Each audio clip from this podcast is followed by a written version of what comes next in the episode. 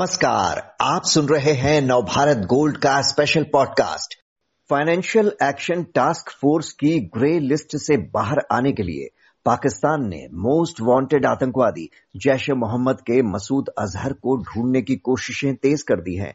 आतंकवाद और terror funding के खिलाफ पाकिस्तान ने कोई ठोस कदम उठाए भी कि नहीं, ये देखने के लिए एफएटीएफ की एक टीम अगले महीने पाकिस्तान का दौरा कर सकती है। क्या पाकिस्तान उस टीम को संतुष्ट कर पाएगा? क्या ग्रे लिस्ट से बाहर निकलने लायक कदम उसने उठाए हैं? जानने के लिए बात करते हैं पूर्व राजनयिक विष्णु प्रकाश से। विष्णु जी, पाकिस्तान कह रहा है कि वो पूरे ज़ोर शोर से मसूद अजहर को ढूंढ रहा है, लेकिन उसे कामयाबी नहीं मिल पा रही। जो मसूद अजहर रावलपिंडी के अस्पताल में डायलिसिस के लिए कई बार भर्ती हो चुका है पाकिस्तानी एजेंसियाँ उसे ढूँढने की कोशिश करने का हवाला दे रही हैं। क्या ये एक ढकोसला नहीं, आँखों में धूल झोंकने के लिए? नमस्कार जी, पाकिस्तान का और एफएटीएफ का बहुत पुराना रिश्ता है। ये कई बार ग्रे लिस्ट में आए हैं और निकल गए हैं। पाकिस्तानियों को, पाकिस्तानी दुनिया भर की आँख में धूल झोंकने में माहिर है। हम जानते हैं कि किस तरह से आतंकवादी ये खुद छुपाते हैं जैसे कि आप उसामा बिन लाडन को ले लीजिए, ये दुनिया भर में उनको ढूंढ रहे थे, पर रावलपिंडी की बगल में ये छुपे बैठे थे। तो पाकिस्तान का ये पुराना खेल है और ये बड़ा बखूबी ये खेल खेलते हैं। पर दो चीज़ें हैं। एक तो ये है कि जो आतंकवाद का सहारा पाकिस्तान लेता है, उसमें कोई शक नहीं है। अगर मैं थोड़े आंकड़े आंकड़े की बात करूँ तो ये समझा जाता है कि तकरीबन सैतालीस आतंकवादी संगठन है पाकिस्तान में। आ, कम भी हो ज़्यादा भी हो सकते हैं। और पाकिस्तान में संयुक्त राष्ट्र द्वारा नियमित 130 आतंकवादी नेता हैं जो लेकिन पाकिस्तान सिर्फ़ नौ को स्वीकार करता है। अच्छा बखूबी ये वजह की बात यह है कि आपको याद होगा कि कारगिल के दौरान, कारगिल कांड के दौरान जब मुशर्रफ चाइना में थे तो उनके डेप्टी ने जनरल मोहम्मद अज़ीज़ ने उनको फ़ोन किया था और जो रिकॉर्डिंग इंटरसेप्ट की थी रॉ ने, उसमें मोहम्मद अज़ीज़ ने कहा था कि आतंकवादियों की गर्दन की टूटी हमारे हाथ में है। हम जब चाहें हम इसे नियंत्रित कर सकते हैं। तो एक तो ये एक तर, एक पहलू है पाकिस्तानी आतंकवादी का आतंकवादों आतंकवाद का हम्म। और आर्मी का चोली दामन का साथ है। हम्म। दूसरी तरफ़ ये है कि पाकिस्तान की स्थिति अब वो नहीं है जो पहले रही है। बैकफुट पे है पाकिस्तानी आर्मी। अफ़गानिस्तान में स्थिति बड़ी जटिल है। जो इन्होंने सोचा था कि तालिबान इनकी मन मन इनकी मन मर्ज़ी से चलेंगे, वो हो नहीं रहा है। टीटीपी हमले कर रही है, बलूच राष्ट्रीय सेना हमले कर रही है, दिवालिया निकला हुआ है, राजनीतिक अस्थिरता है। तो ये थोड़ा एक तरह से बैलेंस शीट है। तो इस स्थिति में पाकिस्तान परेशान है क्योंकि इनके दोस्त अब इनका साथ नहीं दे रहे हैं। चीन भी थोड़ा नाराज़ है। तो इस स्थिति में ये कुछ उठल पुठल कर रहे हैं, पर मुझे जो जो पाकिस्तान के बारे में पता है कि ये आतंकवादियों के साथ एक हम बिस्तर हैं, और ये किसी भी आतंकवादी के खिलाफ इसलिए ठोस कार्रवाई नहीं कर सकते कि इनको बहुत डर है कि अगर इनका भांडा फोड़ दिया गया, अगर आतंकवादियों ने बोला बता दिया दुनिया को कि क्या रिश्ता है इनका पाकिस्तानी डीप स्टेट से तो बहुत मुश्किल हो जाएगी। तो इसलिए ये नाटक है हम्म। और ये नाटक चलता रहेगा और दुनिया में जो जियो पॉलिटिक्स है उसके उसको देखते हुए कभी जब पाकिस्तान की ज़रूरत होगी तो पश्चिमी देश ये जो इनका ड्रामा है उसको स्वीकार कर लेंगे। जब ज़रूरत नहीं होगी तो स्वीकार नहीं करेंगे।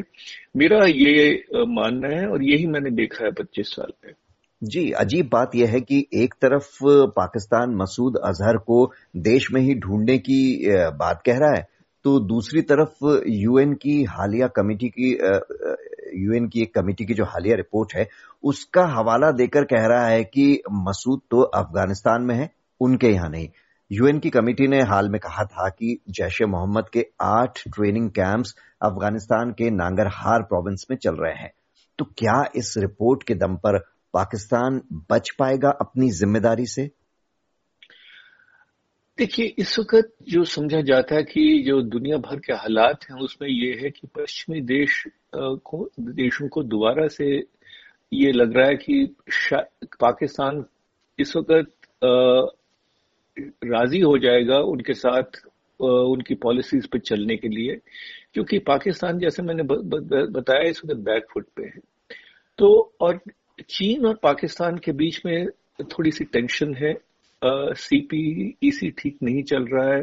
चीन ने जो पैसा दिया हुआ है वो डूब रहा है। चीन के लोग, लोगों पे इंजीनियर्स पे, बाकियों पे घातक हमले हो रहे हैं। तो इसमें, इस स्थिति में अगर पश्चिमी देश दोबारा से पाकिस्तान को को अपने तरफ़ लेने की कोशिश करें तो इसमें मुझे कोई बड़ी बात नहीं लगती है वो प्रयत्न ज़रूर करेंगे। और ये भी मान, माना जाता है कि अंतर्राष्ट्रीय समुदाय जो मर्ज़ी समझ लें पाकिस्तान को प्रॉप अप करना चाहती है गिरने नहीं देना चाहती डूबने नहीं देना चाहती। तो ये चीज़ें देखते हुए अगर ये जो पाकिस्तान का ढकोसला है इस पर विश्वास करने उन्होंने पहले ही बोला है कि जो कार्य योजना थी एफएटीएफ के जो उसमें चौंतीस में से बत्तीस बिंदुओं पर पाकिस्तान ने कार्रवाई की है। अब पाकिस्तान ने क्या कार्रवाई की है ये हम सब जानते हैं। हाफिज सईद को तैतीस साल की सजा सुनाई सुना दी है। कल अगर एफएटीएफ से बाहर आ जाते हैं तो उनको माफ़ कर देंगे। ये ड्रामा बहुत पुराना है। और जो जो जो इनके बाकी मसूद अजहर की बात कर लीजिए मसूद अजहर के, के बारे में कितना बोला कि वो मर रहे थे वो डायलिसिस पे थे वो ये थे वो वो थे।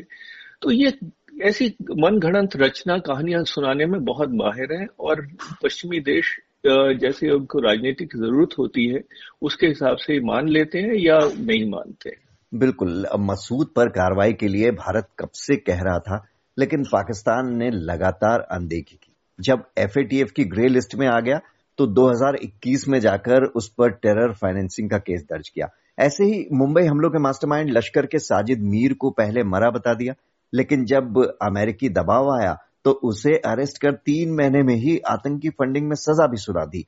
तो ये सब एक्शन ग्रे लिस्ट से बाहर आने के लिए हो रहे हैं। क्या एफएटीएफ की टीम ये नहीं देख रही?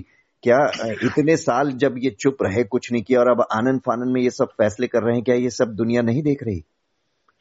देख रही है जी पर दुनिया वो देखती है जो कि देखना चाहती है सुनती है वो सुनना चाहती है। पश्चिमी देशों के पास ताकत है जो पश्चिम के पास तो वो वो करता है जो वो करना चाहता है। क्योंकि ये एफएटीएफ वगैरह या, या जो काफ़ी जो निर्णय होते हैं अंतर्राष्ट्रीय जो पॉलिटिकल निर्णय होते हैं ये राजनीति के हिसाब के बल पे होते हैं जो कि पश्चिमी देशों को जैसे ज़रूरत होती है।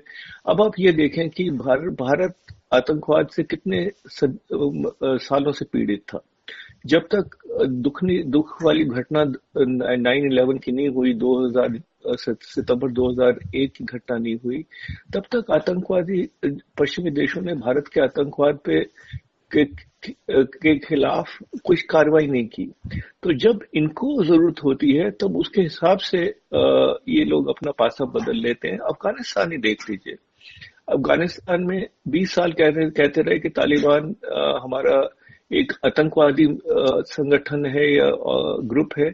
और जिस वक्त उन्होंने छोड़ छोड़ने का निश्चय किया तब तालिबान से बात करनी शुरू कर दी। तो ये सब एक राजनीति है। राजनीति में कोई दोस्त नहीं है, कोई भी आपका ओपोनेंट नहीं है। तो इस वक्त यही लगता है कि पाकिस्तान के खिलाफ इन्होंने नरम रवैया अपनाने का सोचा है। और जो कहानी सुनाएँगे, ये सुन लेंगे और उस उस पर अमल करेंगे। जब ज़रूरत नहीं होगी तो उल्टा कर देंगे। तो यही इनका रवैया है, जो मैंने देखा है। ये लिस्ट से बाहर आने की पाकिस्तान की छटपटाहट के पीछे वहाँ इस समय जो बुरे आर्थिक हालात हैं, वो एक बड़ी वजह दिख रही है क्या आपको? क्योंकि इस समय उसे पैसों की बहुत ज़्यादा दरकार है और जब तक वो ग्रे लिस्ट में रहेगा, उसे फंडिंग के लिए बहुत मुश्किल होने वाली है। बिल्कुल जी फंडिंग के लिए मुश्किल होगी क्योंकि ये तकरीबन निर्णय ले लिया है कि आईएमएफ से तीन बिलियन डॉलर इनको देना है तो इसलिए उसकी, उसके लिए भूमिका तैयार हो रही है। और पाकिस्तान के की आर्थिक स्थिति के बारे में, मैंने जैसे टिप्पणी की थी न केवल आर्थिक स्थिति तो गंभीर है ही है दिवालिया पिटा हुआ है पर राजनीतिक स्थिति सामाजिक स्थिति पाकिस्तान एक बहुत मुश्किल दौर से गुजर रहा है और जो पाकिस्तानी सेना थी जिसका बड़ा रोब रवैया था रोब था आ, वो भी बैकफुट पे है। तो ये सब कारण है जिसके कारण पश्चिमी देशों ने ये निर्णय किया। लगता है कि ये निर्णय कर लिया है कि इनको ग्रे लिस्ट से निकाला जाए या कम से कम इनको और थोड़ी छूट दी जाए। पर पाकिस्तान जब तक आतंकवाद का साथ नहीं छोड़ेगा, तब तक ये नाटक चलता रहेगा और मुझे लगता नहीं है कि ये आतंकवाद, क्योंकि इनके फॉरेन पॉलिसी का एक हिस्सा है आतंकवाद का इस्तेमाल करना। और ये छोड़ दे वो लगता नहीं है मुझे।